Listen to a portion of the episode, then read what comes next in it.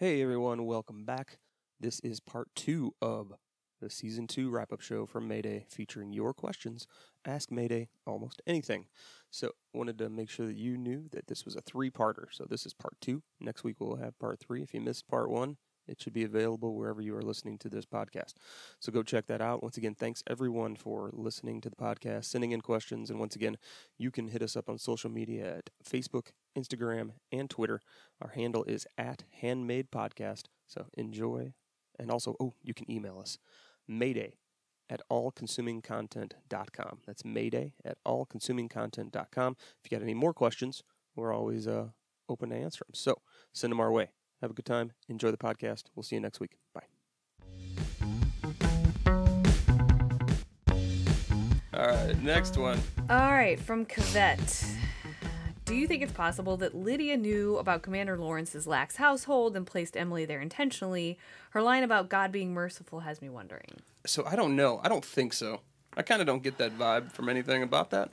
Because she seems genuinely just as taken aback with the Commander Lawrence situation as anything else. Like, she doesn't go in there and it doesn't feel like forced when she's like completely like surprised by all the things that are occurring in the house. So I didn't get that impression. I agree. I think when they first go into Commander Lawrence's house, I think if she were pretending that she didn't know, she would pretend like everything was normal, and She seemed genuinely shocked. Yeah. Like, what is happening here? This is so strange. And then he comes in and she's like, oh, but he's a commander, so like I'm going to get down to business. But she's like clearly uncomfortable. Yeah. So unless she's just playing it out supremely and perfectly. Like, why would you pretend to be surprised if you already knew? I don't think so. It's possible. Okay, and then our next question comes from Miley So Reef. I don't know. In the series finale, In the series finale, we didn't get to see... Wait, is she a time traveler? I was going to say. It's a season. We'll go season. Yeah, I said season.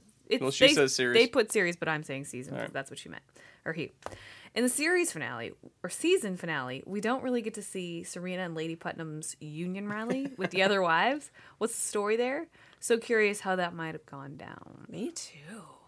I bet it would have been fascinating to see. Yeah, I wonder at which point they would have stopped talking in code. Because, initially when we see the conversation, they're like, I wonder if you were thinking thoughts about thinking and thoughts. And it was all very like... veiled. It was great though. That was a phenomenal brief little scene on the stairs. It was cool, and it was definitely something unexpected from Lady Putnam. Yeah, but anyway, I think plot wise it doesn't necessarily matter. I think yet, I agree. Anyway. Yeah, I agree, but I think it would be really interesting to see like some of them like way more anxious to have that conversation than others were like really dragging their feet and kind of like felt dubious about it. I think that would be fascinating. Yeah, like Lady Putnam doesn't seem to care about children, generally speaking. Right. So I was pretty surprised to hear her willing to risk so much to be able to attempt to provide one type of right for her daughter. Well, I think it was like rights for themselves too. You also remember that, right? I do, they but like rights. They want to be able to read at least, Yeah, it wasn't just about the kids. From a production standpoint, I would just say that it's one of those things that you just have to assume that it all went well and everyone's just to move the plot along. Just because, while it would be interesting, again, much like Fred and Serena driving to the house, it's like you just have to assume that they were fighting the entire time they were there. As much as we would like to see what that conversation was. So eventually, I think it's just one of those things. It's like we can only write so many things. Like, I envision one day there being a show that's on like 24 hours a day, where you get to see all of the things that happen within the show from every single conceivable angle. That would be amazing. Like a fully immersive... It might never come out for air. Right? Yeah. Like a fully immersive, like, you see all the things, like, even if it was just at your own pace, where you could, like, watch it and watch every angle of it from every thing. Like, whoever wants to make that, go ahead and make that. You're welcome for that idea. But I think that would be great, because so many people, like, on this show are like, I want to see this from, their perspective, and how did this happen? And so I just, It'd be expensive. Yeah, I was going to say. It would either be expensive or bad. All right, so next we're moving on to the Facebook. So thank you to all our Instagram users. Hopefully, I think Sarah's going to be taking over and using her preferred social media platform, as she says, to interact with you in the coming weeks. All right, so I'm going to do the Facebooks, because I spend a lot of time with my Facebooks people. Now, Emma Waltman is our first one here. She was not the first one to ask a question. She's the most recent one to ask a question. That's how it works on here. But... Emma Waltman is a St. Louis person, just so you know. She's a WashU. She has a question. Do you believe that Serena has made a total arc? Do you think she'd get involved with the underground? Sarah, we'll let you take this one first since that's your lady. No. I don't think so. I don't think she's totally there yet. I think it's one thing to want something for your child, but sometimes it's different for you, even though you want it better for you too. She wasn't fighting for reading before she had a daughter. Then she was. Not that she didn't think that reading was important before she had a child, but sometimes that motivation and doing something that's not just for you is important. So no, I don't think she's made a total arc. I don't see her getting involved in the underground, but I'm pessimistic.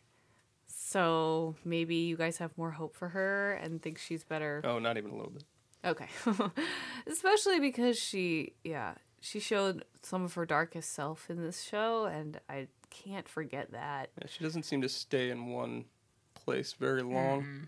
Yeah, she seems to really be genuinely struggling right now, which I think does imply that, like, her questioning of the way things are in Gilead is genuine. Mm-hmm. And clearly she just made the most difficult choice of her life. For sure. But I do kind of feel like even if she tries to help, like, she's probably not very good at it. She doesn't have a lot of resistance in her, seemingly. No. Mm. Although, I mean, she had such a strong face in challenging the United States status quo. Sure. True. I do wonder, though, what is left for Serena to do. Yeah. Now that Alfred's gone, now that the baby is gone, what is there for her to do? Just get another handmaid and do the exact same thing? Right. Yeah, you know? If she doesn't go back, you think they'll give Fred another handmaid? I don't think she's going back. That whole fallout would be very interesting. I don't think June's going back to that house, so... I don't think she's going back either, but we'll see. There's so many interesting ways all of that can go. The second part of this question, and I found this very interesting because we did talk a little bit about this, is I'm getting more and more irritated by fans who believe June should end up alone to prove she doesn't need a man. This is not what feminism means. And she goes on, the rest of the part of this question got cut off, and she was talking about how you shouldn't have to pick between Luke and, like, basically debating the whole Team Nick thing, and how some people think that she doesn't need either one of them. And should just my personal opinion is that she, much like, and I think Bruce said this, Tiana did a conference call which we were on, and he talked about how he would very much be under the opinion that she should be able to get out, make her decision, and have as much sex and intimacy as she wants with whoever she wants, regardless of whether that's one of them, both of them, or whatever. That's kind of where I'm at. I'm like, to me, it's irrelevant. Yeah, like June's not laying in her bed and I going like, Luke or Nick. Luke or Nick. She's like, get the fuck out, get my kids. Right? Like, that other stuff, we'll figure it out. I love both of them. That's possible. Okay, let me get out of slavery. Yeah. Yeah. And I really, the more I think about that, and we brought that up last podcast about her, the idea of being in love with two different people in your lives being possible, and them exploring that, I think, will be interesting. So I that's where I'm at. And she says, I also get the feeling that the writers would like for June to have a somewhat happy ending. And I think from everything we've heard from them, regardless of whether that's actually going to happen, I think that's kind of the take that I got from them. Mm-hmm. But you never know where it's going to end. You get the take that she is going to have a happy ending? That they would like for her to have a happy ending. They would like for her. I would agree with that. I think that we should just prepare ourselves to not know what's going to happen to June. I agree. Our next question is from Rachel Wentz Bott. There's a lot of people who compare parts of Gilead to America today. Obviously, it's quite political. In the beginning, there was a lot of discussion that America was moving towards a more Gilead nation. Was there anything in the show that made you feel like, OMG, this is her quotes, OMG, this could happen or is happening here? Yeah. Have you heard about Missouri politics? And go. Yeah. In a word, yes. That's what drew me to the show. In the first place, in the book. When I read the book, it was last March. Not last March, but the previous. March of 2017? Mm-hmm. 17. Where is this? Anyway. And everything politically felt so relevant in the book in a terrifying way. And then the show started happening, and it was more terrifying for me. And so, in a word, yes. Like, there's a scene where there's a flashback between Luke and June, just to get specific. There's a scene where he has to buy her... No. He has to sign off saying it's okay on her birth control. And I thought, okay, that's where it's going to go. First, it's going to be like, oh... like, it's going to happen in baby steps, and then before you know it, you know, because the first little baby step, you'll be like, well, that's not a big deal. And the second one, you'll be like, well, that's a little dubious. And then the third one, your husband or boyfriend or whatever is going to have to sign off on your birth control, and then they have control of your money, and it's that fast. That's what's really fascinating about the book. There's a scene in the book. It's only like one page or something. It's a really short part of the book where they talk about how men got control of the money and the computers and the banks and whatever, and then it was just like boom, it was all over. That was it. You don't go. You don't work here anymore. You don't have any money. You don't. And then that was the end of it. Because people are like, oh no, that'll never happen. Oh, it was so far away. And it's like, no, there's a few little baby steps that nobody questions, and then there's a big one, and then that's it. Before you know it, that's it. And I'm getting a little sounding paranoid at this point, but. That was a scene in the show, and they addressed the banks thing in the first season where there's like a flashback with Luke and Moira, and Luke's like, "What's the big deal, man?" Because Moira I think goes to the ATM and she can't get any money out. Right, and like, and you know, from a male perspective, I can see how they'd be like, "I don't know," and then women are like, "No, is a shithead." If you're, you know, dad or whoever would be the next person in line, brother or right, but if it's like your husband, who you love, ex-husband that you know, I don't know, right, like, you know. Right, but like, and Luke was kind of like, I don't know, guys. And they were like, no, Luke, get it together. This is happening, and it's terrifying, and this is what it means. So those two little scenes, the flashback with Luke, Moira, and June, and then the flashback between June being annoyed that she has to have Luke sign off on her birth control. Those two little scenes, I was like, we're so close to that in ways that I don't understand. That, yes, it's very uncomfortable, intense for me to watch it, and that's what drew me to it. Yeah, I mean, you think about some of the legislation that's happening now, or the proposed legislation is like, I don't know if I can get into this right now. Yeah, it's one of my favorite, and I'm not even trying to. One of my favorite text conversations with Crystal Martin went as such. Crystal Martin hooked us up to go see Hamilton, and she knew a guy that was playing at Hamilton in Chicago. After Hamilton, I'm walking out, and I was texting Crystal to say thanks. That was awesome because we got to go up on stage and meet the guy and do whatever, and. Crystal's response to my text was, that's great. At a protest right now. I'm so glad it went well. I'll talk to you later. And so, it's very, I can't talk about it because I will not say the right thing and get in trouble. Well, so it's just, I mean, like, it's just thinking about women reproductive rights in its own right and the things that people do not consider that happens in our bodies, especially when it comes to the possibility of having a baby, not having all these things, like it's just down to like human life. Like it is just down to the fact that like things happen, we have to have protections, and I am not going to say anymore. But yes, it is very terrifying, and I could see that. I mean, even now, when I got on birth control, someone asked me what my boyfriend thought about it, and it was sort of like, it doesn't fucking matter what he thinks about it, right? But like, it's something that is. People feel they can talk about now, or people that your partner should have some decision ability to make a decision with you. So, who's to say that some of this stuff can happen? Update your passports. Just did it. Just kidding. But actually, Gianna, you should always have an updated passport. Anything you'd like to say out loud? I'm trying to think about what I want to say out loud that will offend the least amount of people.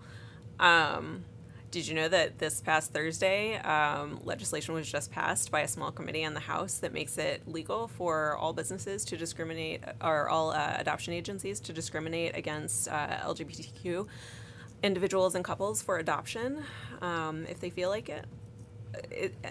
Those are the kinds of things that I see happening in the real world. Seemingly small decisions that really impact a small subset of people, but it keeps happening over and over again. And, you know, it's not always the same small set of people. Eventually, it adds up to a lot of individuals whose rights you're just, like, chipping away at over time. Right. Over and over in history. Yeah, it's really, we've seen in even relatively recent memory some countries all over the world where a new regime comes in and they start making small incremental changes. Where no one questions it. Yeah, people question it, but they say, okay, well, you know, this leader is not going to be our leader forever. We're going to be able to change it. Let's just keep on keeping on. Let's go vote. Let's do the thing. Let's protest where we can. Let's fight for the legislation that we want to see. And you do, but eventually leaders can become too powerful, and they start doing things like questioning, kind of gaslighting the country as a whole, questioning the media, questioning whether or not things are real, or questioning whether or not a thing that a lot of people say is a problem is really a problem. Maybe it's great for you. Those kinds of things are pervasive and poisonous. And we've seen it happen in other countries around the world, and I do see a lot of those things beginning to happen here, and that's where it really scares me, because those are things that you can't change overnight. I don't think anybody in Russia thought that Putin would still be their leader at this point when he was first elected to his first post. Probably didn't think he was going to go and walk into another country and try to take it over. Yeah, he did it successfully. He didn't just try. He did it successfully in Crimea. No one thought that he was going to do that, right? Like, yeah. That would be a thing that any country would do. Was it 2016? 2014? 2014.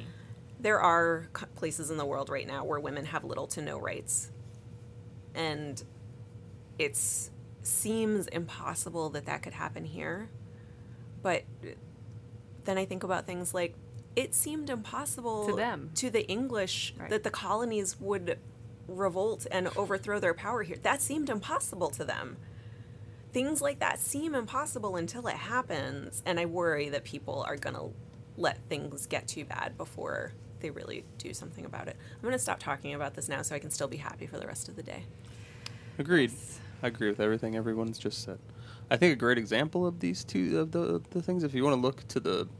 Everyone always talks about the Middle East, and especially when they talk about this show and women not having rights, and rightfully so. There are a lot of countries in the Middle East where, you know, like Saudi Arabia, just this year, they finally got the right to drive cars. Women did. And so there's a lot of things there. But Iran specifically, and Afghanistan specifically, if you look at them historically, if you go back to look before, like, the Taliban took over and the regimes that are theocracy-based took over, and what it looked like back then to what it looks like now, you would be shocked. So I think it's one of these things where it's been that way for so long, people don't realize how it was, and how it was a fairly modern society with lots of freedoms and lots of things. And before America and the Soviet Union started messing around in Afghanistan, they were much better off. So if you're out there thinking that it can't happen here, that's what everybody thinks. That's great that you think that. All right, so next question. Everybody doing all right? Who needs a drink? I already had one. Okay. Let's see what the next one is. Maybe it'll be a little more uplifting. Oh, this is a good one. We talked about this a little bit. Alex Marlowe, how long do you think the showrunners can push the show? Are we going to have an endless saga like The Walking Dead, or a neatly tied, almost bow like Mad Men? I'm not sure I could make it 10 seasons. Best shows know when to finish before the audience stops giving a fuck. This show's too important to milk for ratings, surely? ? Yeah, we talked about this a little bit before we started recording today, and I think the general consensus was maybe 2 more seasons. Yeah, and that's a really well-worded question. Yes. Yeah, it is. Yeah, I kind of disagree that Mad Men was a almost neatly tied bow. Like, it was, but it was a couple of years later than it should have been. I loved that you said almost neatly, though, because the last episode pissed me off. Yeah, I don't think it did any service to an amazing of a show that as Mad Men was. I was really mad, and I also wanted Don to just jump off the cliff. I wanted Don Draper dead at the end of this show. He got too much redemption, and I still hate him. I hate you. But you can't, Don Draper. You can't hate the moment when Peggy walks out of the office with her box and shit and the cigarettes. And I love that, but I also hated the fact that they took Peggy, and y'all know Elizabeth is my girl. They took Peggy's whole character and packaged it in falling in love with that uninteresting dude, And it was such an unbelievable. Oh, I don't think so. Oh, it was such an unbelievable type of, oh, God, oh, we're in love with each other. Okay, the end, and now I'm a successful businesswoman, and I'm also in love. I was just like, no. Sorry. Never we're seen not it. Talking about Mad Men. Oh, I don't feel like it. Have you seen it, like sir? Much like Breaking Bad. Never it. Seen it. Oh, well. I know, Breaking right? Bad's that's not, a whole other podcast for Justin and that you Sarah to have. Watch, but yeah, two more seasons. I would say 5 seasons is what the show is about at. Like, it's got 3 more, I think. 2 to 3 more. No, I thought more. 5 total. Okay. That's say what max. I think. Yeah. I'd say max. Yeah. And I know Bruce Miller in the off season said, like, we could do this show for 10 years. Right. I think that's from when I interviewed him. I asked him about that because he wrote for ER, which for those keeping score at home was 15 seasons of a show. But he made a point of saying that's a different type of show, right? And so this, he always comes back to this, no matter what he says, and it's interesting because he comes back to it a lot, is that this is The Handmaid's Tale, and it is a show about, ultimately, June Offred's journey. And so I think as long as they have to do that journey, that will be the show. And I think, realistically, for me, just thinking about it, where we're at now, 2 to 3 more seasons has got to be it. So much happens in every season of this show that it's really hard to imagine it happening at this level of intensity continuously for much longer. Let's see. Kim Leffert says, do you think June can survive now that she burned bridges at the Waterfords? Ooh. I think she could definitely survive. She's going to survive. She's a survivor. But I think it'll just be a very different kind of surviving. It's hard to know because Lydia is kind of in a lurch right now because we don't know if she's dead or alive. And she would do the placement when June came back. She's alive. Yeah. Well, she is alive. So Lydia is alive. But somebody may take over for her while she's healing or in the interim. That would be fascinating. So whoever that person is... Gwendolyn Christie. Hello. We established this fact that Gwendolyn Christie is the aunt of the ants in the bizarro version of The Handmaid's Tale. Well, yeah. So that's too up in the air because, like, obviously she'll survive because the show's about her and her journey. But, well, how that plays out is so up in the air. All right, Stacey Rosser wants to know, have you seen previous Handmaid's Tale productions, and are they worth trying to track down? Now, the only previous production, film, TV-wise, is the movie. That's the only one I know about. 1990, and is universally, even by the people that produced it, because I have talked to them, not very good. Did not turn out very well. The story goes that they got it. They were the first people to get the rights and talk to Margaret Atwood about making a movie about it. They made it. The company that they got to do the production went bankrupt, so they did not have the money to make a complete good movie and also promote it, which back then, not like social media today, was 1990. It was a little tough to promote a movie if you can't put out posters and commercials and all the things you need to do. And at that time, if a movie didn't do well in the theaters, it didn't do well. Right. Almost guaranteed forever. Yeah. It was extremely rare for a movie to be found if it wasn't big in the theaters. Right. As with any movie, it's all subjective. I know Anne Crabtree, one of the main reasons that she said with the Q&A when we were at Scadfast, she brought them there. Like, Daniel Wilson Productions is the one who made this and brought them to the show because they were that movie was one of her main inspirations for even being involved in any of this. So the opinions can vary based on lots of things. And I think it's one of those things where, like, parts of it are certainly terrible, and the ending is different than the ending in the book. But I would think for a completist, a person that just is a Handmaid's Tale person, I think I would like to see it. I just haven't, just to see what it's like and see what they do. But I kind of disagree. I don't think you need to see it. No, I didn't say you need to see it, but if you're a person who's looking to find all things Handmaid's Tale, I mean, there's a musical, there's an opera, there's all kinds of things. Like, if you Google Handmaid's Tale, there's a million different types of things you can find. I mean, Of Ken does Barbies of all things, and that's pretty. She's fabulous. The best follow on Instagram ever. Sherry Sue, is Justin more woke in the daily struggles of women? ***, asked in a tone of total love and respect. Heart emoji. Now, we talked about this before the show too. We did not know if this was directed for me to answer or for you to answer. I think it's directed at the group as a whole, mainly us. I'm a little unclear if she's asking if you are more woke than most men or more woke than you were at the beginning of this venture. I got the impression that it was more woke than when I started this project. Okay, that makes sense. Then maybe. You know me. I've known you the longest time. I believe. Yeah, well, maybe Sarah, but as far as personal, hanging out all the time, you've known me longer, so I'll give you the first crack at this. Yeah, I think as far as, I have a lot of guy friends, and I think of the fairly woke guys I've known. Hold on, time out before you say the rest of the sentence.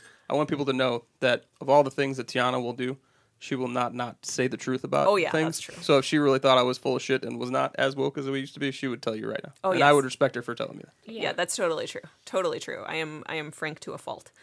Yeah, I think among the woke guys I've generally known in my life, and some of them are fantastic and more woke than I would have ever imagined, Justin's pretty up there.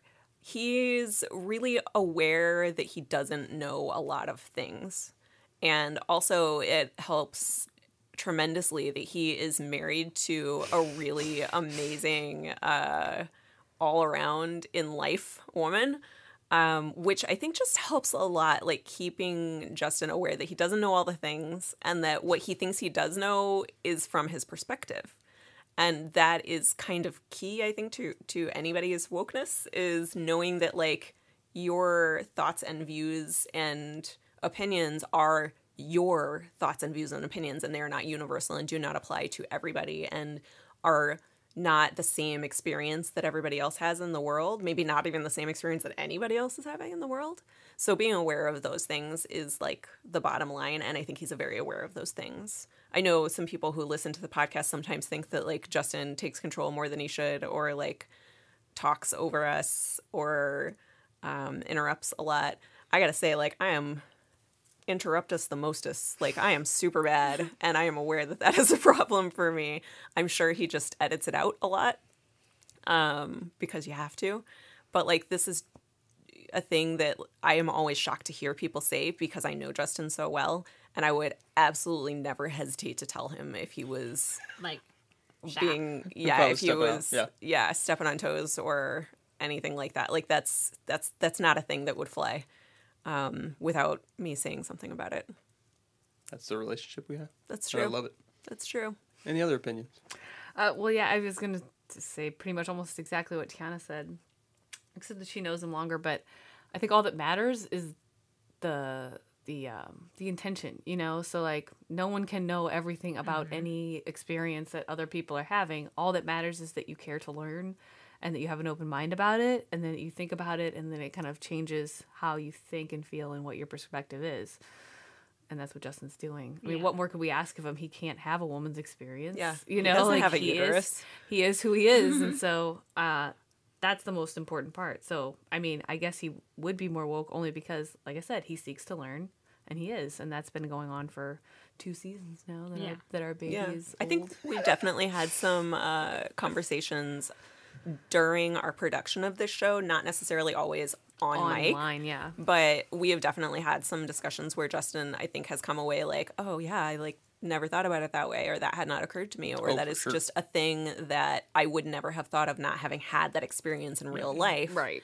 We don't always have those conversations on mic, partly just because we're friends and we talk to each other when we don't have microphones in front of us. Right. Yeah. I know one of the big ones from the first season is, I think, the first episode, or maybe the second episode, where Moira and June go into the coffee shop.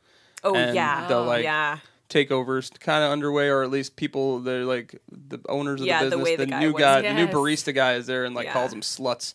And Justin was shocked.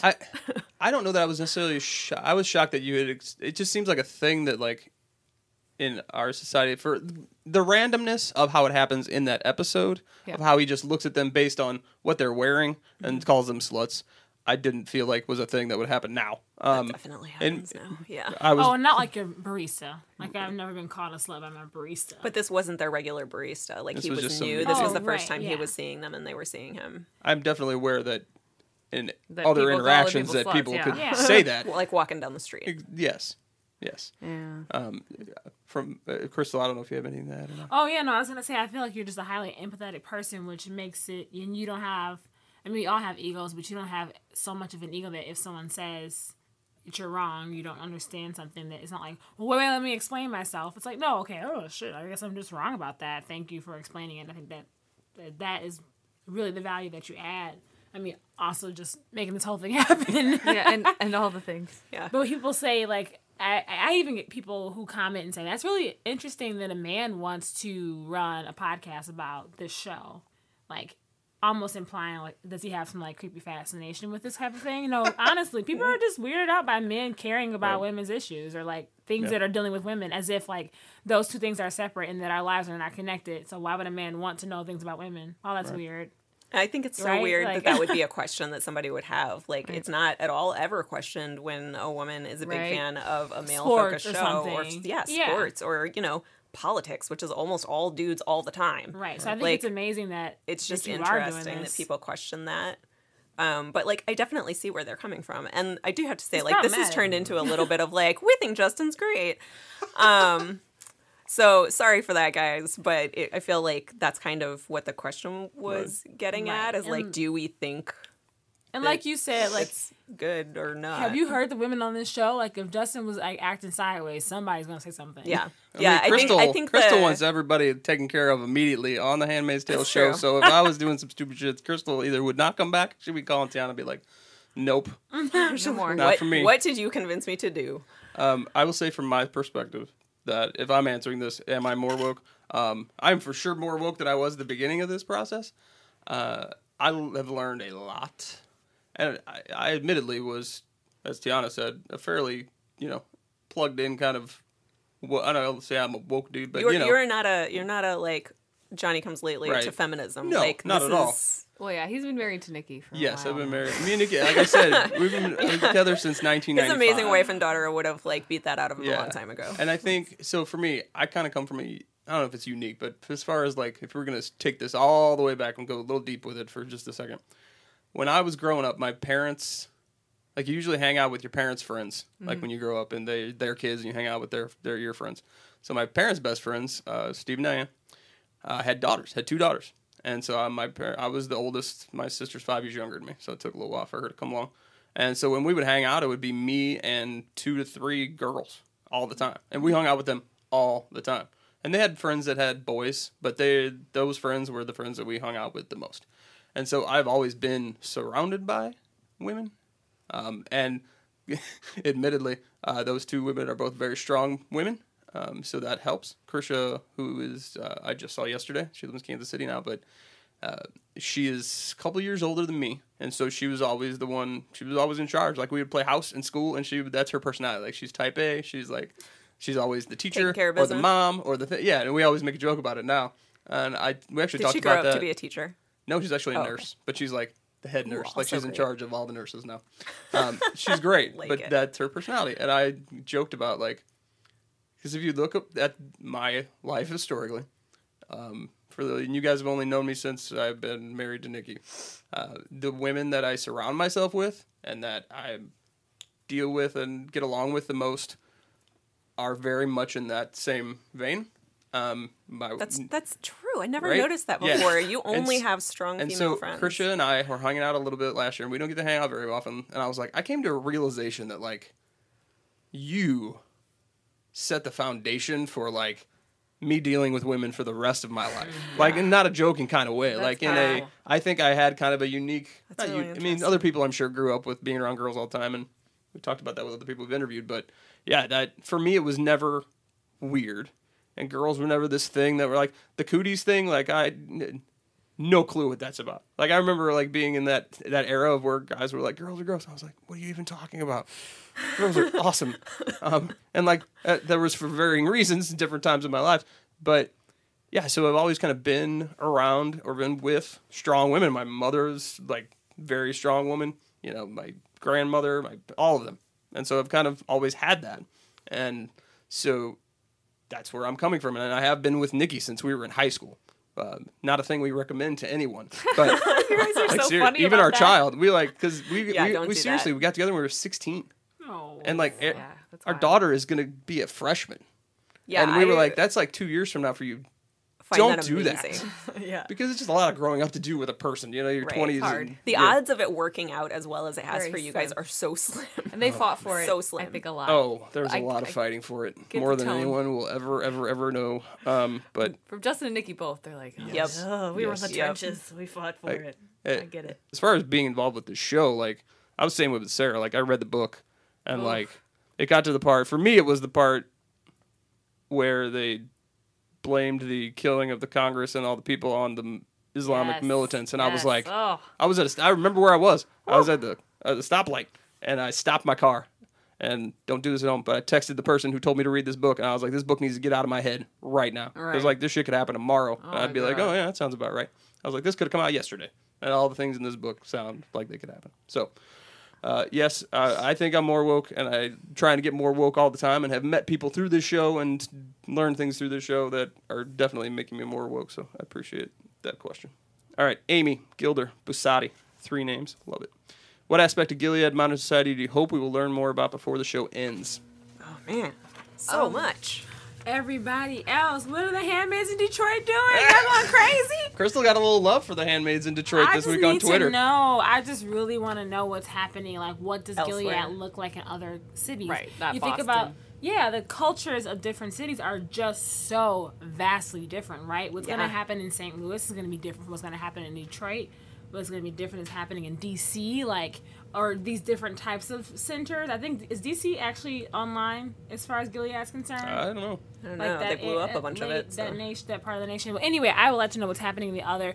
Also, just a little imaginative map of, like, rebel territories, which I didn't even know was a thing, or is that just an imagination? I will send you a screenshot I took of, there's a moment late this season where you see Fred on his over his desk looking at a map of the former United States, and like there are even like radioactive symbols on a couple of parts. So I'll send you that, and it looks like different regions of the United States. They're different colors, but like not individual states, like whole big regions. Like the South is a certain color. Someone tweeted, I retweeted it. They tweeted like a picture of Gilead. Fascinating. But I just want to know, like, what do rebels look like in this context? Well, like, are we rebels? Would we be like? Would we just be like American rebels, like taking over? I would already be dead at this point. But California, you know, I don't know. Are there like rebel strongholds, and is it like Hunger Games style, where like parts of the country are like made to do certain things because that's what they're good at? Because like the colonies